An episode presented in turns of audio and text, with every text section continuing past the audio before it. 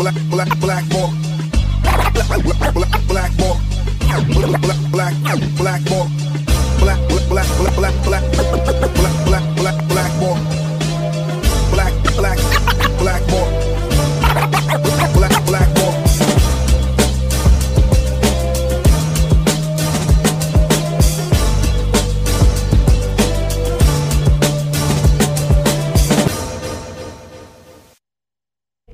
the common things across these groups and what sort of allows them to be labeled a cult, you can easily see that there are these patterns of behavior and patterns of the kinds of rules and norms. And each group might call it something different, but in its essence, it's there to achieve a certain thing, which is the conformity and the obedience. So they will use what I call high arousal techniques and this may be a certain type of medication that's very forceful, it may be certain kinds of body movements.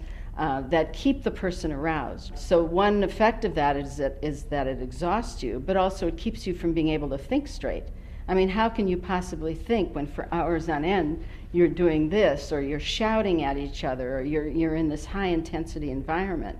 And so it, it basically shuts down a person's critical thinking abilities. You're not able to stop and say, wait a minute, what is going on here? Because you're just wrapped up in this almost mob mentality of everybody engaging in whatever this physical exercise is. So the high arousal technique is one of the most powerful things. What is up, everybody? My name is James Di Fiore, and this is Blackballed. Um, that was the voice of my guest today we have been covering the Plymouth Brethren Christian Church a lot uh, on the Dean Blundell Network and on this show, and uh, we, have had ex members, uh, we've had our own takes on what the uh, organization is, but um, I think it was time. And, and, and last week uh, we were going to have her on, um, but uh, she couldn't make it for that one, and we're glad that we have her today because we really need the expertise of somebody who actually knows um, these types of organizations, cults, inside and out. And uh, the name that kept on coming up when I was doing my due diligence and when other people were advising me was this person. Her name is Dr. Janya Lalich. Is that right? Janja. It's like Tanya, only Janja. Janja. You know, I even practiced it, guys, before I came on here. That's how bad I am. That's how white right, I am. I guess. Not an easy name. no, um, but still, uh, thank you for coming on the show. Um, we, like I said in the intro, we really, really kind of are desperate for somebody who is an expert on this stuff because as much as we like to rail against certain organizations, um, organizations that use religion, especially as a sort of weapon in order to keep the flock sort of in check we realize, at least I realize, that there is no replacement for someone like yourself who actually has an expertise in this. And so we, we were really thankful to have you. Can you give me like a, a kind of, uh, you know, quick sort of concise version of how it was that you got involved in this kind of work? um, starting with the Democratic, what is it called? The Democratic Workers Party, I think that you were mm-hmm. involved in, which was, I guess, a cult in hindsight or while you were still there. Can you just give us a little bit of background on that? Sure. Sure. Um, when I was 30 years old, I joined um, a political cult. It was left wing. We were going to, you know, make the revolution. Um, I had just moved back to America after living in Spain for four years. And so I was new in town and making new friends. And I got invited by one of their front groups to join a study group. Anyway, from there, I got recruited into the background organization. And obviously, I didn't know it was a cult. I thought I had really found meaning and purpose and a really serious group of people. Um, but in fact, you know, for me, for all of us, it was 10 and a half years of absolute brutal, nonstop work, 18 hours a day, um, lots of sitting around in circles and criticizing each other. Everything was done just to pump up the reputation of our leader. Um, and eventually, after 10 and a half years, um, we had our revolution and we overthrew our leader, which is quite unheard of in the world of cults. Um, wow. And that's how I got out. And then from that, I got my brain back together and then started studying and writing and went on to grad school to get my PhD. And here I am today. Is that a typical type of cult? Like I always think of cults as um, like the spiritual side is a prerequisite, but that doesn't sound like it's necessarily true, is it? No, a, a, a, cult can have any ideology. It doesn't. It doesn't really matter what the belief system is. I mean, the belief system is basically kind of used as the glue to hold things together. But but you know, there's therapy cults and there's UFO cults and there's martial arts cults and there's probably a chocolate chip cookie cult. I mean, there's absolutely every imaginable kind of organization because it depends on the structure and the role of the authoritarian leader. And so the, the Democratic Workers Party was a, mar- a radical Marxist Leninist group? Yes. And so what was the like I don't even know how to ask this. I, I don't even know what question to ask. What was the main thrust of this leader's purpose, stated purpose? It, was it to become uh, to, for America to become a communist state? Like, what was the grand no, idea? I mean, well, the grand idea was to eventually become a socialist state, but it, in the beginning, she kind of intimated that that this revolution was going to happen soon. But then that kind of changed over the first couple years, and then it was like, this is something that isn't going to happen in our lifetime, but we're martyrs for the cause so our role is to educate the masses and organize the masses. And at some point, all these various leftist organizations will band together and have this great revolution, but it'll be way after our time. So because we were martyrs, you know, we were willing to give our lives. I mean, this is how we were trained to be. And it was a um, not not a happy life. you said she. Is that rare yeah. for a woman to be the leader of a cult? I wouldn't say it's rare. Um, I would say men are in the majority, and I think that just has something to do with, unfortunately, how men are often raised in our society to think they're superior. Um, but there are plenty of female cult leaders, yes. You know, as soon as a man gets married, he realizes he's not superior. I don't know if you knew that. not every man, apparently. not the ones in uh, Plymouth Brethren. yeah, yeah, right. Um, well, that's a good segue actually, because um, as you know, we have had two specific member. Actually, we've we've had two member ex members, sorry, of the Plymouth Brethren Christian call, and I keep on saying Plymouth Brethren Christian Church because Richard told me something that there is sort of like offset groups that aren't as radical that are called like yes. the Plymouth Brethren Church, and and apparently they're two different church. things. Right. Yeah. yeah so I don't want to be disrespectful to the totally normal um, isolated Christian groups. you know, so I, I, want to be as nice as I can. Um, but when you when you so we've had Richard Marsh and we've had Cheryl Hope and and they've had totally different circumstances, but they but the the heinousness that they experienced were both inside the the Plymouth Brethren Christian Church. Um, you have you watched the last podcast that we did and and you've done a little bit of research yourself what is your take? I'm going to bring Richard in in a moment, but I'm just wondering, like, just as a person who was not involved in, in, in the organization, what is your take, your overall take on what this organization is like? Well, first of all, I've known about the Plymouth Brethren for many years. Um, I've had people contact, you know, I've been doing this work for 30 some years now. So I've had people contact me in the past. And I actually wrote a book um, called Escaping Utopia uh, growing up in a cult, getting out and starting over. And some of the people I interviewed for that book were exclusive brethren in the UK, which is one of the offshoots um, that you know goes back to the 1800s. Right. Uh, so, and I've actually had um, clients also, people who came to me for consultations, who were raised in the Plymouth Brethren in Canada. So I don't know if it was the same one. Mm-hmm. Um, and I, and I don't know if if Cheryl and Richard were in the same church, uh, the same location.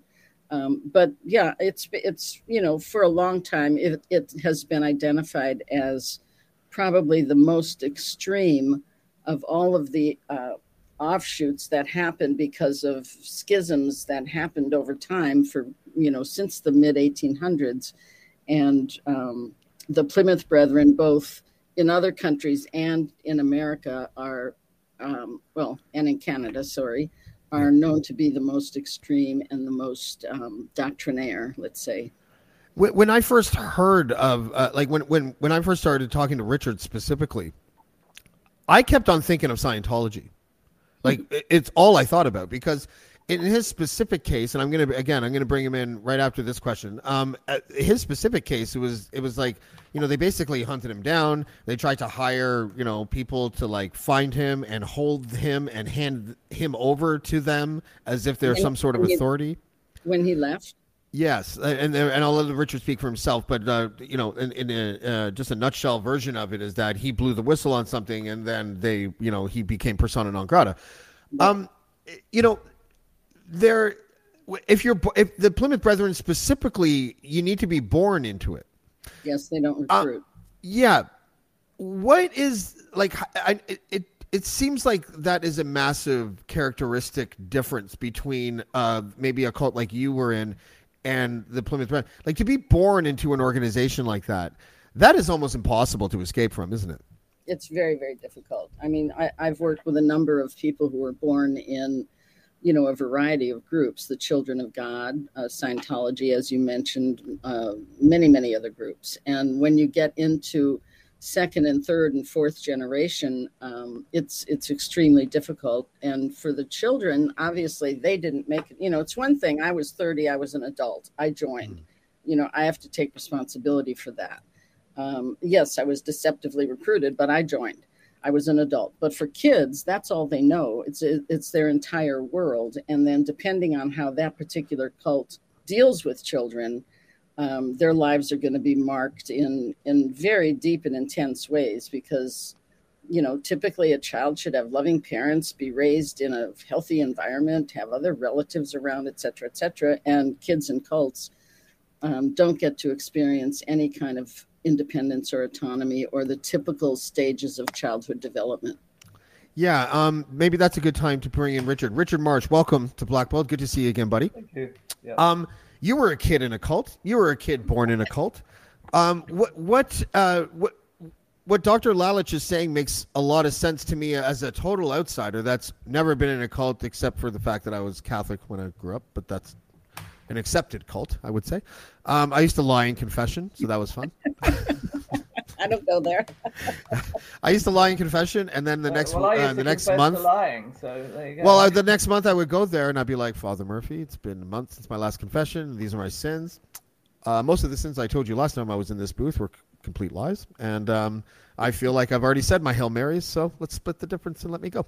but you know, it still felt like a cult on the surface. Sorry for the segue or for the uh, trail off. Um, Richard, w- what? Give me an idea of what it's like, like, like um, to be a child in that environment in hindsight because i know that when you're there and you know the indoctrination is from the day you were born it's really hard to know you don't know anything else right yeah, exactly. You don't you don't know anything else, um, and also, uh, uh, I mean, I was a generation that went to a normal school. I went to ordinary public school as a child, um, and that brought all kinds of additional misery on my head because, of course, you were immediately perceived by the other children as being very different. You didn't have radio, didn't have television. You had to sit out of religious assemblies. You had to sit out of sex education. You had to sit out of all the Christmas events. Um, so you were kind of persecuted by the other children, and you know, Mhm. children can be cruel and thoughtless. Um, because of that, um, so that kind of all landed on top of the whole you know weird upbringing thing anyway mm-hmm. But but uh, in some ways while the children in the plymouth brethren now have their own schools so they don't get that same kind of bullying and sense of um, personal isolation they're actually in a far worse state because what i Mhm. did learn through going to a regular school is I, I did make friends. There were there were people who were prepared to overlook my peculiarities, and I learned thereby that I was not Right. special. I was not actually any different from them. That people outside in the world weren't actually all wicked, um, which of course stood me in good stead when I finally left because I had, although I was incredibly naive when I left. I wasn't nearly so naive as the current generation of, of brethren who have never had their beliefs challenged anywhere at any time, whatever, and genuinely think that everyone out there in the world has a black and wicked heart. And even if they try and show you kindness, it's purely the, the blood-stained hands of the devil trying to draw you into the wicked world. So um, I am thankful for the aw- awful years of misery that was going to a non-brethren school, a real school, because it gave me some it gave me some backbone, I think, and it also gave me an understanding that a, a deep understanding that was buried under the doctrine that people out there were exactly the same as I was. Yeah, it's interesting that you say that because um, even just a microcosmic example, like uh, when you were talking about be, going to a public school and sort of being the odd man out, I remember going to mass with my class, and the one Jewish kid and then the one Jehovah's Witness kid wouldn't go up and get communion, and it was like every single time there was a bunch of us who were like, right. like uh-huh. felt felt sorry for him.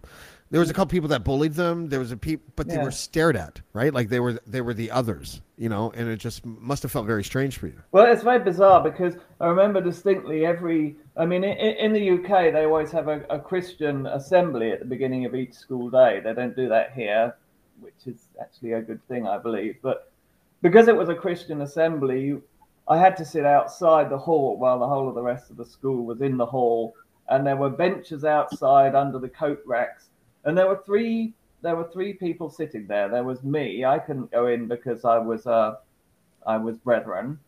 There was a girl sitting there who was open brethren, who was another branch of the from the same original, um, you know, brethren root. Um, I couldn't, you know, have communion with her or eat a meal with her because she was a different kind of brethren, but she equally couldn't join the join the school assembly. And then there was a, a, a lad my own age who was uh, exclusive brethren, if you like, but he had been withdrawn from. The family had been withdrawn from. So I wasn't supposed to have anything to do with him either. Hmm. So there were the three of us, not only separating from all the wicked children in the hall, but also separating from each other. And the three of us out there were all kind of different grades of brethren. It's almost like uh, uh, Freemasons.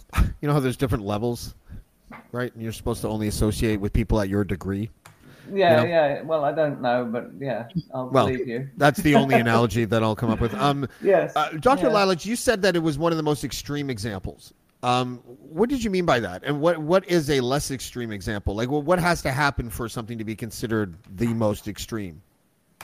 Well, I I think they, you know they they follow what they call the doctrine of separation and that's exactly what richard's been talking about they they stay as far away from p- other people as possible people in the world right and they they believe that the the entire rest of the world is wicked as, as he was just describing his experiences that's far more extreme than say let's take the jehovah witnesses who at least they go out and stand on corners and knock on doors and try to talk They're to people. social. Yeah. At, yeah, at least they try to recruit. I mean, or other groups that you know, uh, you know, don't forbid their, you know, the brethren. You're not allowed to eat with anyone who's not a brethren. So if you go into a restaurant and there's other people there, you won't eat in the same room with them. You can't go to other people's homes who aren't brethren. I mean, there's an incredible um, extreme isolation of that community, which which is quite rare uh, uh, in, in, because it's not like they're living out in the middle of the nowhere. These, you know, there are these churches in every urban area. I mean, there's at least 45,000 members worldwide, and they say there's, you know, a thousand missionaries traveling around. But so, so that that biblical liter- literalism and the doctrinal purity is certainly one way that that they are extreme and and just the you know the the the you know the treatment of women is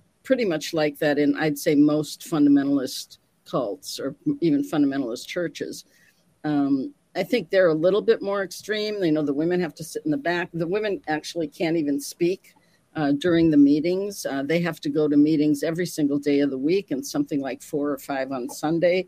You know, so there's just an absolute overdose, uh, if you want, if you will, of the indoctrination that's just happening every single moment of your life. Um, whereas yeah. other, uh, you know, most of them work for other brethren.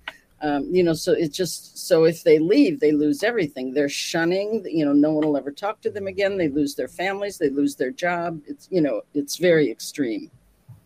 Yeah, Richard. I, I, I mean, you said uh, was it last week? I think you were talking about how um, the the brethren where you were, I think it was in Cambridge, had access to one newspaper. But then you told me why, and I was like, "Oh shit!" it's just because I thought it was like, well, we would like to isolate them as much as possible, so only give them one media to look at. But that's not the reason at all, was it?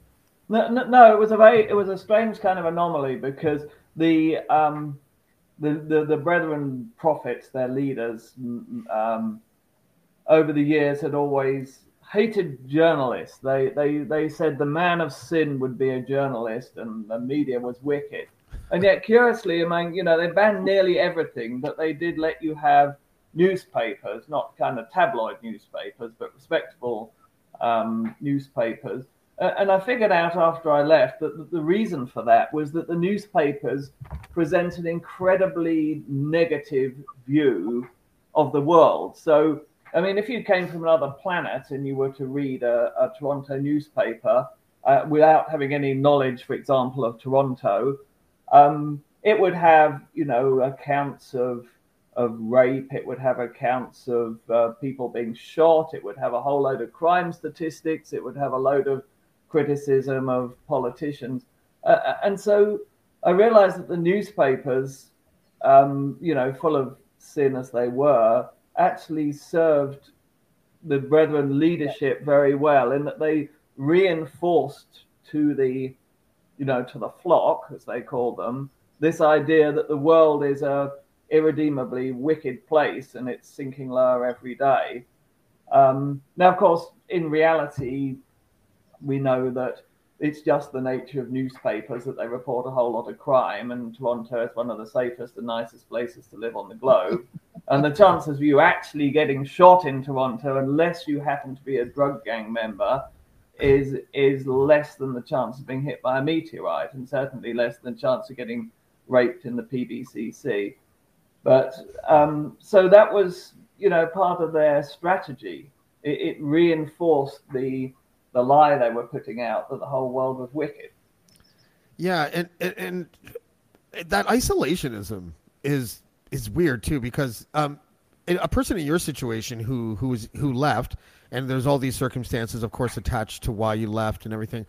But um, the first time that I, I heard your story from you on on uh, an earlier podcast I was heartbroken because of the um, impossible position that your family becomes in when when they are still there, and how strange it is for me to hear you, um, not nonchalantly, but almost like matter of factly state that it's not really the parents who are the number one and number two people in the kid's life. It is this entity known as the church, and I was just stunned that, that you know that leaders can have sway over the children of people that are members of the flock. And um, you know since you've been gone has there been any like do you ever get kind of like uh, lost in this like um, perpetual strategic kind of mindset of how you can save them? Like uh, does that happen or is it just almost an impossible situation?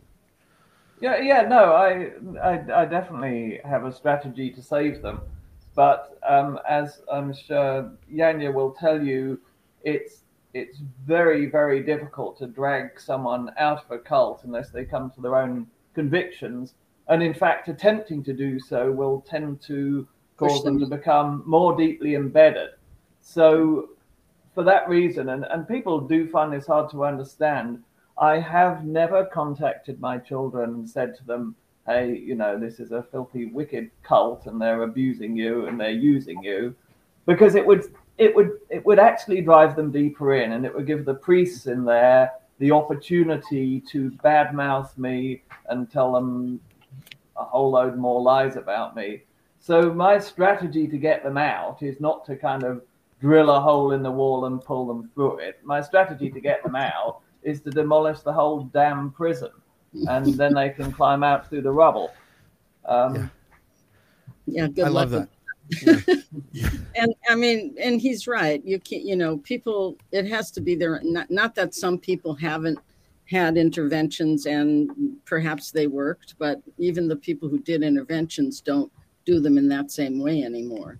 And you know, I I have this idea. I have this concept that you know every everybody who's in one of these organizations, a, a high control church, cult, whatever it is, um, you know, business, whatever they have doubts they have doubts but they can't you can't express those doubts because there's no way to do that. You get punished right? Or you see examples of other people who did and boom you don't want to go there. So you keep piling these doubts in the back of your head right? And then one day something happens you either see something or you're asked to do something or you observe the leader lying or whatever one just one more thing and that's going to break that shelf. Then at that moment the person they're not going to leave right then but the person might start thinking "Mm, maybe this isn't healthy for me. Maybe this isn't the greatest you know be all and end all in the world. And then it and then they have to find their way out. And so what i always say to people on the outside is you know be that safe haven. Don't spend your time confronting them and challenging them but just be you know let them know that you're that place. If they ever want to leave or change their mind or whatever want a vacation they can come to you. They can stay with you. You're not going to bug them. You're not going to question them. You're going to let them sleep or do whatever they want to do because it's one, you know, Richard would know it's one of the hardest things anyone can ever do is because you're you're leaving your entire worldview, not to mention all your human connections. And that's a difficult step to take. Richard? they the brethren have a have a strategy um, of mind control that's very very potent, and that is they tell you that God knows all your thoughts, everything you're thinking about, and they tell you to have a doubt is sin. And Right. so then, of course, you don't, you, you can't even let yourself think, uh, think a doubt. You can't let yourself think a criticism because immediately your conscience kicks in. And, and I don't know, I mean, and, and Janja can speak to this exactly what the human conscience is. I mean, it, it's some evolutionary mechanism that tells us that some things are good to do and some things are bad to do. But the brethren, in particular, and I suppose many religions to some extent, hijack that mental faculty we have. And they teach you, they make you feel guilty about a whole range of things uh, that just simply suits their agenda. One of the things they make you feel incredibly guilty about is thinking, is doubting. Doubting is terrible, and they tell you that they tell you that um, you know a wicked thought is a poison, and w- uh, wicked actions spring from wicked thoughts, and and, and so you you talk about critical thinking, but you, you never even start down that road. Right. If you Right. did start down that road, you would very, very quickly see Stop. through the whole thing.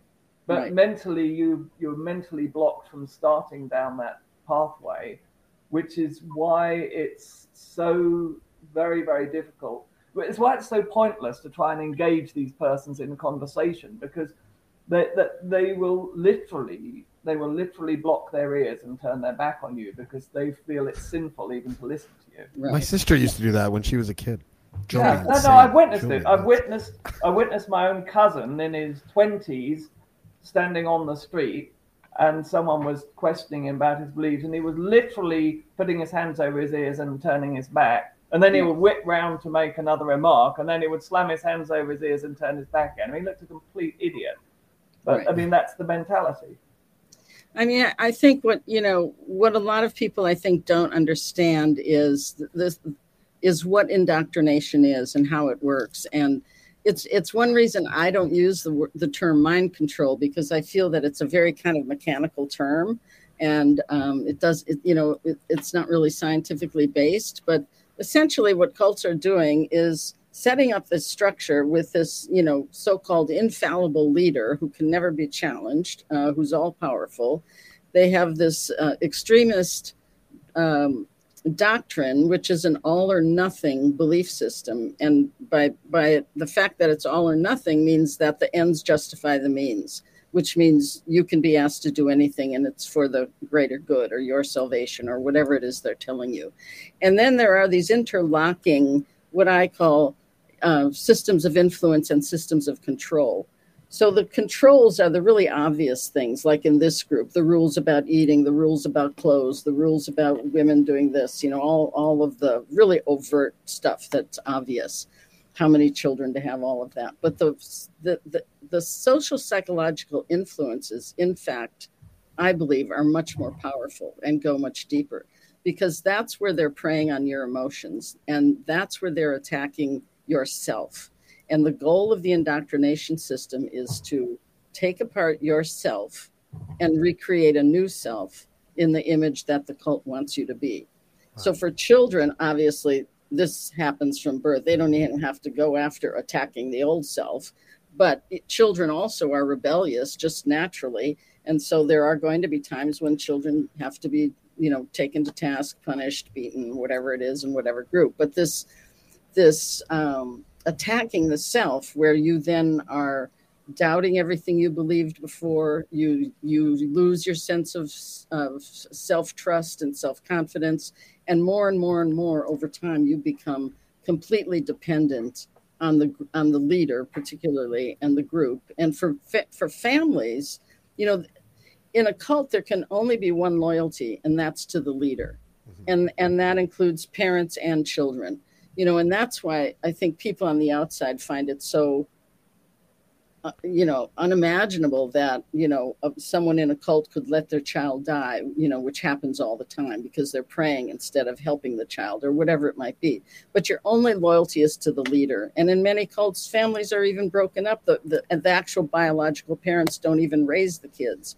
So by tearing apart yourself you get to this place in your mind that I call bounded choice. And what that means is that you have completely internalized the ideology and the beliefs and the behaviors and the thoughts.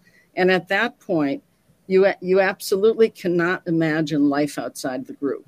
Life outside the group equals death, either literal or metaphorical.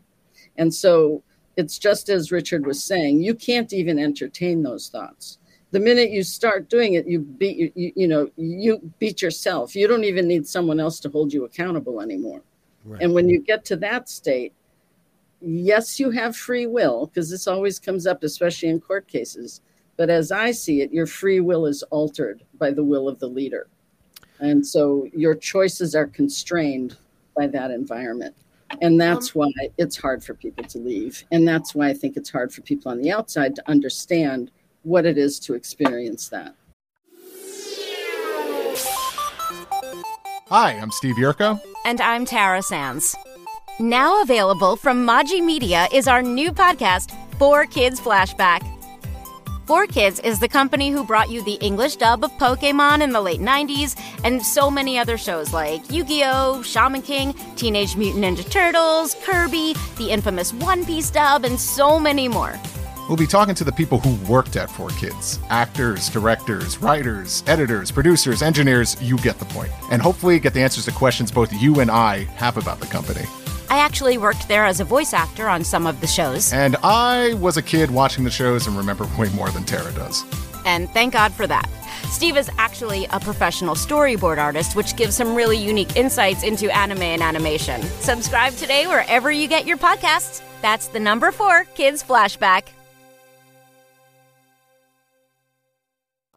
I'm just curious. As you're talking there, I just thought of something, and I'm just wondering: um, Are Western democracies these like robust petri dishes for cults to flourish because of things like privacy laws? No, really, because of things like privacy laws and freedom of religion and things like that. Like, how would a court system be? How could conceivably, just theoretically, a court system be used? to try to break a, an organization like what you described as being one of the most dangerous Christian cults in well, in the world. Right. So if a cult um, declares itself a religion, for example, um, in America, it's really easy to become a religion. I think you fill out a couple of forms and you say you have a couple of followers, and voila, you're a religion. You know, I always thought about trying to do it with my dog and my cat as my followers. but anyway, so once you're a religion, at least in America, nobody's going to touch you with a 10 foot pole. So, in order to hold cults and cult leaders accountable, you have to go after whatever criminal activity they're engaged in. And then you can take them to court if there's if there's sexual abuse, if there's sexual abuse of minors, if there's uh, tax evasion, if there's medical malpractice, if there's um, you know what take the example of, of NXIVM. The, the uh, people probably remember the cult in New York that's been known as the sex cult. You know, they got him, they got that leader on seven federal charges of things like sex trafficking, child pornography, um, you know, money laundering, et cetera, et cetera. It was like, a, you know, they, they saw it as a criminal organization, and it was. And he got a sentence of 120 years. Now, there are still some believers, a small, tiny group of believers who still believe in him and are trying to carry on, but they're pretty much, you know, mm. Of no significance. And everyone else was, was is able to get out and hopefully are getting some recompense because there's also a civil suit. So they have to commit crimes, and most of them do, and you have to have evidence of those crimes in order to try to hold them accountable. The rub is, the rub is, more often than not, law enforcement, especially if you go to law enforcement, I had a case where a husband, his wife was giving away hundreds of thousands of dollars to some buddy energy who was every every minute of it he went to the police and said, you know, my my wife's being hornswoggled by this guy. He's, you know, she's given him hundreds of thousands of our money. And the cop said, well, she's an adult. She's 40 years old. You know, she's doing it of her own free will. So until we can get the courts to understand this concept of coercion mm-hmm. um, and, and coercive influence and coercive control, it, that, that's going to help open up holding these leaders accountable and that's sort of what I was thinking about. That, you know, like the you know, I don't know. I mean, it sounds like fraud. It sounds like a whole bunch of different things. This manipulative, right. you know, tactic that they take. Um, and I know Richard, like, uh, I don't want to belabor the point, but the um, the excommunicated or the escapees or whatever you want to call an ex member like yourself, the determination to destroy those people is is both confusing to me mm-hmm. and yet still unsurprising. Do you know what I'm saying? Like, why are they? I mean, your case is kind of a special one, um, but like just in general, you know, just the idea, like, why do they want to chase these people? Is it to set the example for the ones that are still there? Like, why do they care so much? Well, I mean, in my case, it's because I knew too much. Um, and I think really in in all the cases, it's because people know know too much. I mean, look at look at look at Cheryl Hope's case. Um, how much she knew, how damning it's going to be, how devastating that's going to be for the church. But it's even even if people maybe don't have a, a specific story of crime or criminal activity in the church, they will still chase them down to make an example of them because what they what the church doesn't want to happen is that anyone leaves and is seen to succeed because they need to continue mm-hmm. to prop up the lie that if you leave, you will fail, you will go to the wall, you'll end up in the gutter, you'll die of some horrible disease. Exactly. Um, and, and, and so they they they want you to fail. They'll make you fail. You know, if you have a business, they'll interfere with your business to try and drag it down. Um, you know, they, they have this faith. They call it a faith, but actually, um, the stuff they say is going to happen doesn't happen. So then they have to make it happen. Um, yeah.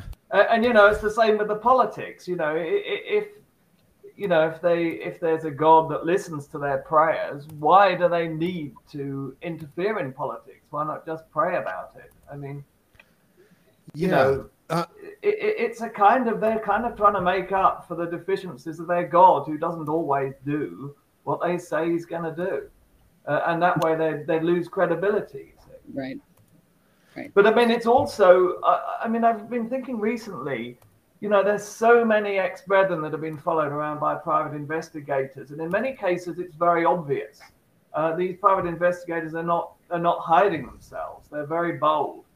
Uh, uh and I realize that actually they want you to see the private yes, investigators. They want you to know you're being stalked because that's the intimidation. It's not actually that they want to investigate you or know anything about you. They want you to know that we're watching you mm-hmm. and that we know where you are. And if you speak out, we'll know where to come and get you. Mm-hmm. Yeah. Very and, aggressive. Sorry, go ahead, Dr. Lutz. Well, I was just going to say, I mean, this is why I said earlier, this is one of one of the more extreme because most groups, when you leave, they'll let you leave. You know, you leave, they may badmouth you within the group, they may, you know, cut off your family and all your relationships with anyone in the cult, but very few cults actually go after people. Um, my cult did sometimes, especially if the person knew a lot and they wanted to make sure to shut you up. Um, we know other groups that do that to some degree, but um, th- yeah, this is this is extreme, even even for cults. Yeah, and I, would um, like to ask Richard: yeah. Is it is it only the one there? Um, in your community, or or do the Plymouth Brethren are there other extreme churches as extreme in other parts of the world in terms of going after people? I, I, I don't know. I mean the the and as you were as you were kind of bringing out then the the nomenclature, if that's the word of the brethren, is is complicated. Yes. Uh, and the reason for that is that until about um, 2014, 2012, the, the brethren um, insisted on being non denominational. It was actually foundational to their religion that they wouldn't take a name because to take an earthly name means you're no longer a heavenly church. And they despised every other sect of Christianity because they, they took a name, which made it which made it very difficult um, for anyone to kind of hold them to account because they they right. had no name. They, and, and we were brought up that if anyone asks you, you know, what your faith is, you were to say, we're just simple Christians and believers on the Lord Jesus. You must never, ever, you were Plymouth Brethren, because that's just that outsiders invented. And right. then they, you know, then they, go on. I was just going to say there's another very large uh, fundamentalist cult um, that doesn't take a name either. They say it's against God to take a name, um, but they're known as the two by twos. Uh, yes, I don't know if yes, you've heard, of them. them. Yes, they're they're in Australia, New Zealand. They're here. They're hundreds of thousands of members, and they're very secretive. They only meet in houses. They don't have churches. Um, they don't recruit. You know, same type of thing. And I I know quite a few people who were born into that. And is that a Noah's Ark reference? The two by twos. It, yeah. it, could be. I mean, it is when they do go out, they go out in twos, like two men who are called workers will go out. And I'm not sure that, that they don't really recruit, so I'm not sure what they exactly do. but, um, and it's the same thing. They don't have like a, a pastor, they have just elders. It's, it's very, very similar. In fact, some of the articles and your former podcast, the first podcast I sent mm-hmm. to, of someone I know who was born in the two by twos. I said, You're going to be blown away by the similarities. I think probably the biggest difference between the brethren and the two by twos is that the two by twos uh, don't have this huge emphasis on financial prosperity, I suspect. Not for the members, but they there's a lot of money. Everybody turns right. over their money. So all goes to the top. It's very secretive about where yeah. the money goes. Is that one of those uh, constant things that these characteristics among cults is it at the end of the day if you look behind the curtain is it really about leadership's greed more than anything else? Or is it like is there a psychological profile of a cult leader? And does it often include money? Yeah well i would say excuse me most cult leaders are narcissists and um, most often fit the definition of a malignant narcissist which means that they have some traits of psychopathy or sociopathy, which is when things can get really nasty. Um, but they're narcissists. It's all about them. It's all about whatever serves their needs. And it almost always seems to revolve around money, sex, and of course, power. I mean, power is a given, but financial exploitation and sexual exploitation I swear, turns up in almost every cult, whether it's led by a woman or a man. Can't they just go to Vegas? The, the leaders of Heaven's Gate did go to Vegas. That's right. That's Well, the Heaven's they Gate. do, I did. they, need, they need the money to go there. That's the thing. I mean, we were Yeah. tracking we were tracking Bruce Hales' jet. You remember there was a fuss because someone was tracking Elon Musk's jet and he didn't like it. Mm-hmm. Um, we found the same kind of methodology and managed to track Bruce Hales' jet, which he had taken off the standard tracking systems. And damn me, if like four months ago, his jet suddenly disappears out of Australia in the middle of, you know, while everything else was still locked down, and makes a beeline for Vegas. um, and, and we published, and, and then it pops off to um, Puerto Rico, some very nice resort there for a few days, and Where then they also have all the back to Australia. Yeah. But meanwhile, his followers are not allowed to are not allowed to go into a restaurant. Right. And, I mean, it's like in McDonald's. I mean, it's like Bhagwan Rajneesh. You know, he had his 93 Rolls Royces, and every day he would pick a different Rolls Royce and drive down the long road um, on their uh, property in Oregon. And, and all the followers would stand there in their orange robes, like throwing roses at the car and crying as he drove by. I mean, who needs 93 Rolls Royces? I mean, it's just obscene. Yes, Yeah. I, yeah. it- there- it- there- that- there's no yeah. limit to their ambition. I mean, they're never happy with what they've got. Exactly. I Exactly. mean, say same, I suppose, with a lot of billionaires and billionaires and businessmen. They they work their fingers to the bone until they die to make another billion, and and don't get a chance to enjoy it because it's actually the making money that is the incentive. yeah. But, but and just the what we- power the but the power though like like i know a guy his mom who uh who passed away she was a really nice lady but she she had parkinson's disease and sh- it turns out she gave like 75 grand a year to benny hinn. Mm. and i'm just like i'm so confused why law like modern laws have not caught up to that type of manipulation and behavior and the ability to extract money from people by preying on their in, in this case their literal sense of survival. If i pay this man money jesus might save me why isn't that a crime like freedom just- of religion, freedom of religion, at least in America, freedom of religion. yeah here too I mean, that's what's that's what's scary. I mean, bringing it up to date with um, Poilievre, he's um, who's the sort of now uncontested conservative leadership candidate. Is he's banging this freedom of religion drum? Well, thank you. We have freedom of religion. What he actually means is that uh, religious, weird religious cults should be allowed to do obscene and unpleasant things without the government daring to intervene. We need Right. just a little bit less freedom of religion. Thank you very much. And for us here, it's, you know, freedom of religion means imposing your religious values on the rest of us. Yes. freedom to now the supreme religion. now the supreme Yeah. court is a cult it seems like you know Certainly ideological. yeah Yeah. And and so so so it feels like there's no solution though. That, that that's the frustrating part. Like the the individual inside the cult it's really up to them right? Like aside from the criminal charges that you could pursue if you can find any. Is that Yeah. sort of the tragedy of it or? Yeah, the tragedy of it is there are just thousands and thousands, millions probably, of people in cults and thousands who've left. I mean, I've been teaching these courses on Zoom, uh, recovery courses for survivors of cults and, and other kinds of abusive situations. But, you know, I'm here in America. We've had people from Canada, of course, from Holland, from Sweden, from Mexico, from Spain, from Norway, from England. I mean, there's is from Slovenia. I mean, there is such a demand for help for people when they get out of these groups and for people to not stigmatize them. Oh, you stupid person, you joined a cult.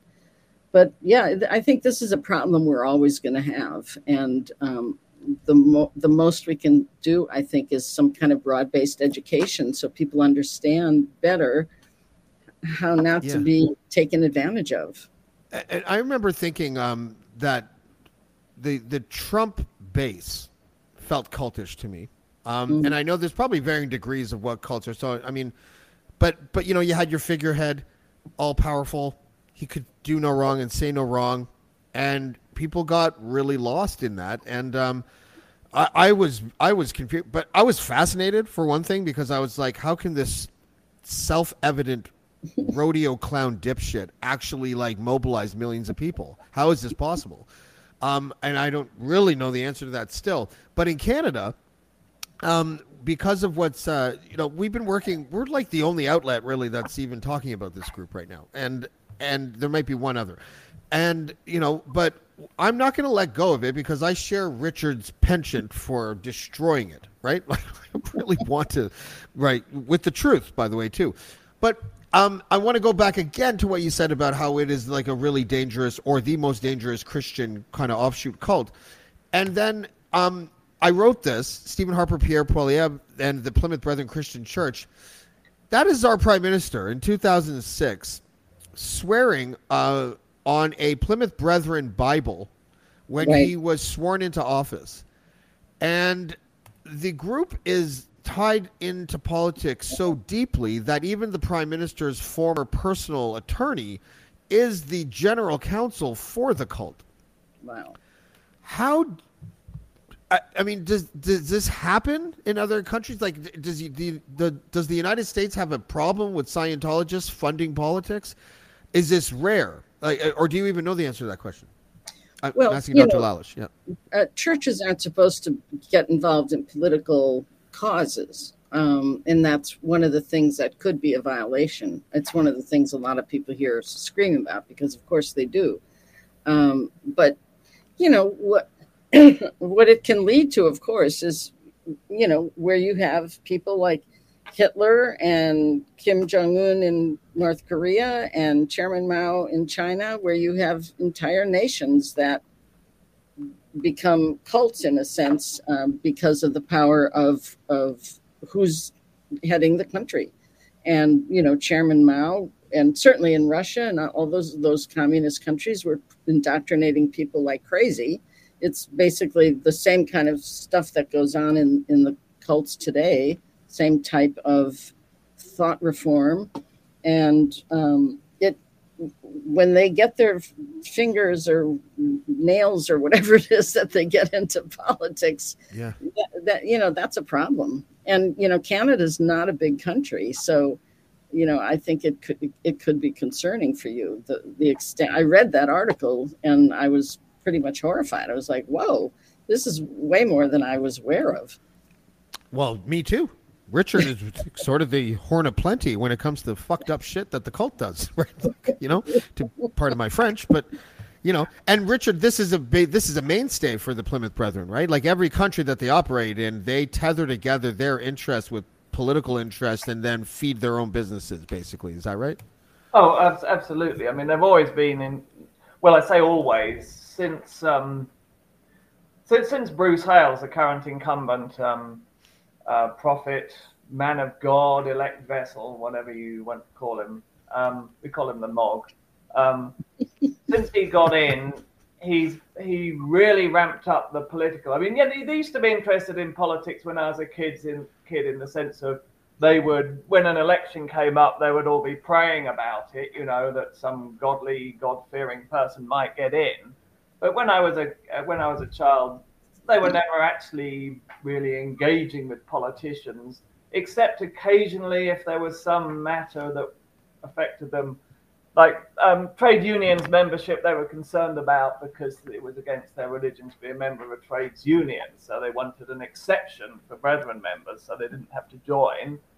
So they would make representation to government about that which was fairly harmless but since bruce hales got in it's aggressive political campaigning i mean they they uh, you know, they're going out on the street. They ha- will have, they'll dress up with masks on. I mean, in, in Tasmania, they had a campaign against the Green Party, which they hated.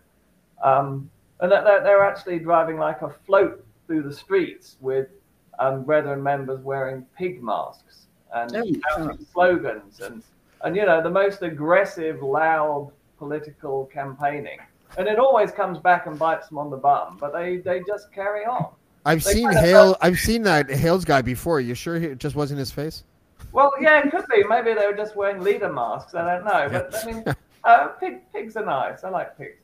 Um, uh, uh, Richard, uh, is is Bruce Hales? That's his name. Yes. yes.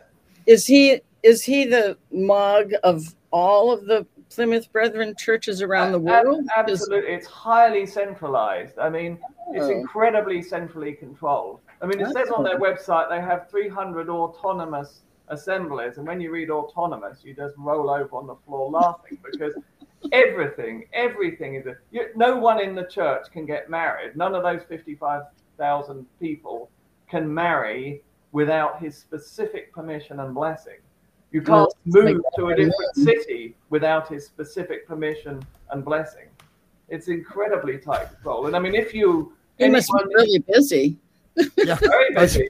well, I mean, he's got a little clique. He's got three of his sons and one of his sons-in-law, which are like the sort of because usually the cult leaders don't do very much. They're usually pretty lazy. Well, yeah, no, he. I, I don't know whether he's semi-retired and his sons run it, but there's this dark black hole, and it's the clique, and it's the five these five people. But normally it all comes from the Mog himself, but I expect he delegates it to his son but he doesn't trust anyone outside his family with anything serious. So it's incredibly um, tightly controlled. We we have about five minutes left, so I'm going to ask this to both of you. Um, Dr. Lalich, maybe you can go first. Uh, you saw the podcast with Cheryl Hope, one of the bravest women I think I've ever met, at least met in the digital sense. Like I, I considered her to be a friend because of all the stuff that we've sort of like gone through together in a sense. Obviously, her a lot more than me. Um, when a person escapes and they've and they've experienced that kind of heinous abuse is there a process for them that is just entirely different than uh, a, another type of victim who was not in a cult but was able to get away from their situation. Is it a double whammy for them? Is it a mental emotional physical all that? Like uh, how how does the difference work? And what would you recommend um, to the people who are, because um, it sounds like there's going to be a few more uh, people who are going to be escaping um, probably in the next little while because of the bravery that Cheryl showed. So, is there any advice that you could give to people that may be watching, that may be thinking about that, or what to do after they leave? Sure, and and I also want to mention there's a cult in Edmonton where pretty much the same thing is happening. Um, it's um, I think about 70 people have left so far out of about 400. So, and it's because a woman came forward with um, her story of sexual abuse by the leader. Anyway, uh, the thing, uh, the the kind of trauma that's experienced in cults is not your typical PTSD or post traumatic stress disorder. It's what we call complex PTSD because it's relational, right? It means that the it's something that that happened to you or that you witnessed and that it went on for a longer period of time. It wasn't just like one car accident or your house burned down and that was traumatic and you know things like that. So complex PTSD unfortunately is not yet recognized by the American Psychiatric Association, which is wow. completely crazy. Uh, people have been trying to get that changed for decades now, but I think most um, most people, certainly like me in the field who are cult aware uh, understand it and understand the difference in the symptoms and actually the courses that i've been doing we're also training therapists so that more therapists understand how to work with these kind of clients um, so the thing to do is kind of just you know take time be, debrief rest relax um, i hate to mention my own book, but I will. But my book, Take Back Your Life uh, Recovering from Cults and Abusive Relationship, has been around for quite a while now. It's very, very helpful to many people. Um, and also, I mentioned earlier my book, Escaping Utopia, especially if you were born in the group. And the best thing is to try to find a, some kind of counselor or therapist who is aware of this kind of trauma or who is at least willing to learn about it um, and perhaps find some kind of support group of other former members, not necessarily of your group, but of other groups. Thank you. Um, You're welcome. So that that was that was an on the fly plug, everybody. but go ahead. um, so yeah, I think that you know the best thing is to to give yourself time. It takes time, and not pressure mm-hmm. yourself, and not compare yourself to anyone else. So and so is so much better recovered than I am. We each have our own journey. Yeah. And Richard, other than gasoline and matches, which I'm totally down for, um, uh, as a Well, that's person where who's I wanna be on this podcast. I'm sorry. I'm sorry. I'm just joking. I'm just kidding. I would never burn down that many churches. I swear to you. Um, just kidding. um, Richard, as a person who has escaped, and as a person who's been there, um, you know, communicating with Cheryl and other people who have escaped with that Facebook group that you guys, I, I love that group, by the way. I think it's, you know what's really hilarious about that group, actually? Ex members are funny. They're funny people. Like they, they, like maybe that's part of the coping mechanism is to, Yes. to sort of see humor and stuff. But um, Richard, what, what would you what advice would you give, or what what do you know that you could sort of share with us that um, that that works for people when when they do leave? Well, well, I think the hardest thing for me, and probably one of the hardest things for people leaving, leaving the leaving the Plymouth Brethren Christian Church, is that they instill in you, as part of their doctrine, a sense of self-hatred Mhm. and absolute negation of any self-worth, which is extremely difficult to overcome, and it makes it very hard to, particularly in the first couple of years, it's very, very hard to even believe that you can, that you will get better, that you will get beyond it. Uh, and you have to learn to love yourself. And, Mhm. uh, and that's a blasphemy inside the church. Talk about loving yourself inside the church would be a terrible, blasphemous thing to say because you're supposed to hate yourself. Right. Um, and, and so you have to be. Uh, I mean, when I left the church, I, I went round, when I left the cult, I went round a few conventional churches more out of curiosity, just to see what they were like. And I went, went into a Catholic church in, in Norwich, UK, uh, and it was, it was a very odd experience. Um, but there was a, there, there were these there was a priest there who was preaching and he was wearing bright green robes. I think it was Brazilian. He was he was a very nice, very nice chap.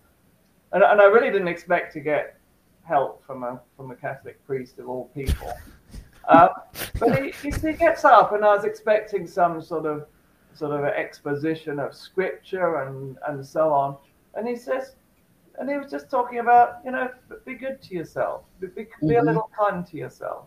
You know, don't be too hard on yourself. And, and that was actually a bit of a light bulb moment to me because I was still in the mindset and the Mhm. mental frame of you have to work incredibly hard and you'll never be good enough and you're a wretched, wicked person. And, I- and I think I kind of took that on and I, I started being a little kind to myself uh, and just doing things because I felt like doing them and not feeling guilty about going to the pub and having a nice steak and chips just because I felt like doing that. And um, uh, There's a, there's an interesting irony. Yeah. There's there's an interesting irony in that because um, and I was just talking about this with my sister not too long ago about how I live in the country now. Like I used to, I lived in Toronto my whole life, and every time I took my kids uh, with my wife to to swimming lessons, we have to pass by this one property that has this gigantic crucifix crucifix on the on the lawn. And when you're talking you're talking to me about going to a Catholic church and, and sort of sitting in and then talking to a priest, and my brain is just thinking about the man. Like I find it very strange that we live in a world where an image, an iconic image of a man who's got nails through his wrist bones and ankles, with a big cut on his side and cuts all over his head, tortured basically, is like a symbol of salvation. And then during the actual like uh, mass, cannibalism, the Eucharist, and, and so it's. I feel like that is a cult. Like I feel like all of it is are cults. I, religion itself, Catholicism, evangelicalism, Dominionists, you name it, cult. And I know that they're not as serious and stuff, but like, um, I find it interesting that you saw like there was solace that you legitimately found, and good for you. But in the place that wasn't as bad as your place, but still has cannibalism and tortured men as their mainstays. Do you find that odd? Well, it was odd, and as I said, it wasn't the place I was expecting to get help. I went there out of curiosity, uh, but it was just. I- I, I mean, I suppose it, in this day and age, uh, pastors and priests and people in sort of respectable, organized religion are actually trained to some extent in psychology and how to care for traumatized people, um, and how to actually care for people quite apart from their religious belief. And of course, the priests in the exclusive Brethren, Plymouth Brethren Christian Church, are not trained in any of that.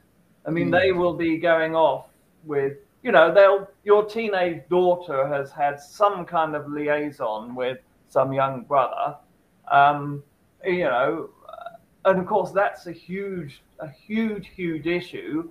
And so a couple of priests will turn up at your house in the evening, and they'll take your daughter off in a car um, to probably a lay-by or their probably their business premises, which is all closed down and quiet, and they'll take her off for a couple of hours, and they'll be grilling her about her, you know, sexual experimentation, you know, perfectly innocent stuff that um, everyone would do, except of course in the Brethren, you're not allowed to do that. And, and these people, I mean, not only are they basically sexually frustrated middle-aged males, but they have absolutely zero training at all in psychology or child psychology or basic pastoral care or anything of that nature. They're, they're just the guys who happen to rise to the top in the kind of scrum that's the Plymouth Brethren. Because it's unstructured, there's no theological college, there's no training, there's nothing. And, and so basically, it's the most nasty and ambitious people that rise to the top. And these yeah. are the people who are taking care that they take your children out of your own house, they'll grill them about their sexual experimentation or whatever you want to call it for two hours in some remote business premises, and then about midnight they get dropped off back home. Yeah, I mean, I mean time and time and time again in my household, and you never think because you're so indoctrinated that this is the way things happen. You never think, well, you know, my daughters might be in danger from these people. Maybe yeah. these people are, you know, it's an incredibly exposed position, uh, and yet you never even think that you know, this is wrong. And yet, anyone else, any regular person in the world, if a couple of guys turn up and want to take your daughter off to their business premises and talk to her about sex for two hours, over my dead body. Go with that. But this, this happened today, this evening. Probably hundreds of young brethren, girls, and boys are being grilled by middle aged or to elderly male priests in remote locations away from their parents all around the globe. And then you wonder why there's sexual exploitation going on in the church. Mm. Well, listen, um, I, maybe one of the um, positive ancillary benefits of living in a newly woke world is that um, the misogyny and the sexism that clearly permeates in these organizations and these chapters will be called out at least? Like i i don't even know. Like i i'm totally at a loss as to how we are going to successfully destroy this organization. I, i'm very much hopeful that we can. But you know what i'm saying? Like we it's it's it's clearly um, like I find that in a lot of religions. I find you know, and, and I'm not afraid to say the, that to criticize certain religions. So like Islam and Catholicism and, and all and, and, and certain Orthodox Jewish religions, like the, the, it's grounded fundamentally. It's anchored in misogyny, like in in in a, in a male lack of like, like you know, um, like they just feel. Uh, insecure to the point where they create systems to make sure that women don't do anything that might impact their sensibilities or their possessiveness. And it's like, and, and when it's obvious like this, I, I you know, I, I don't know why there isn't some sort of societal remedy. I guess maybe I'm too idealistic. I don't know. We'll leave it there. there was no question. Um, but no, but listen, I appreciate you guys very much for coming on because like, that that was very educational for me.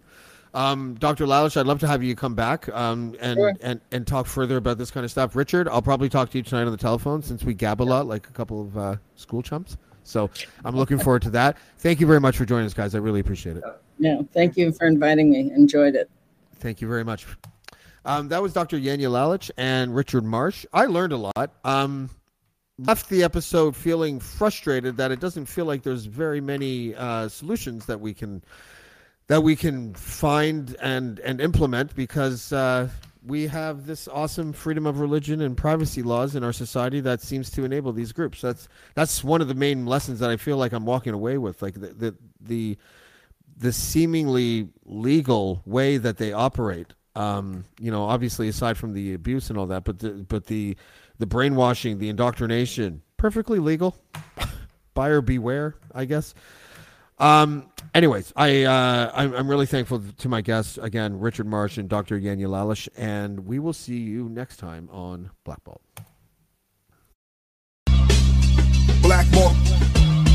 Black Black Black Black Black, black, Blackmore. Black, black, black, black, black, black, black, black, Blackmore. Black, black, Blackmore. Black,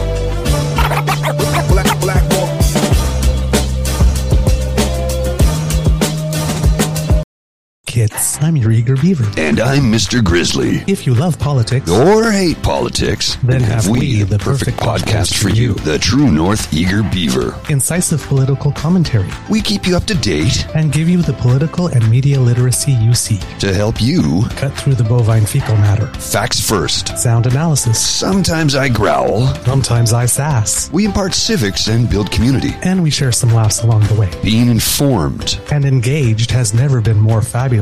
Or sexy. Catch us on the Dean Blundell Network or on our YouTube channel. Or wherever you get your podcasts. Because democracy is something you do. The Podcast Super Friends is a monthly meeting of five podcast producers. Hi, I'm Katherine O'Brien from Branch Out Programs in Baton Rouge, Louisiana. I'm John Gay from Jag and Detroit Podcasts. I'm Matt Kundle from the Sound Off Podcast Network. I'm David Yaz from Pod 617, the Boston Podcast Network. And I'm Johnny Peterson from Straight Up Podcasts. Together, they form the Podcast Super Friends, an alliance of podcast masterminds sharing best practices, insights, and discussions to help make you a better podcaster. Follow or subscribe to the show on Apple Podcasts, Spotify, Google Podcasts, or at soundoff.network.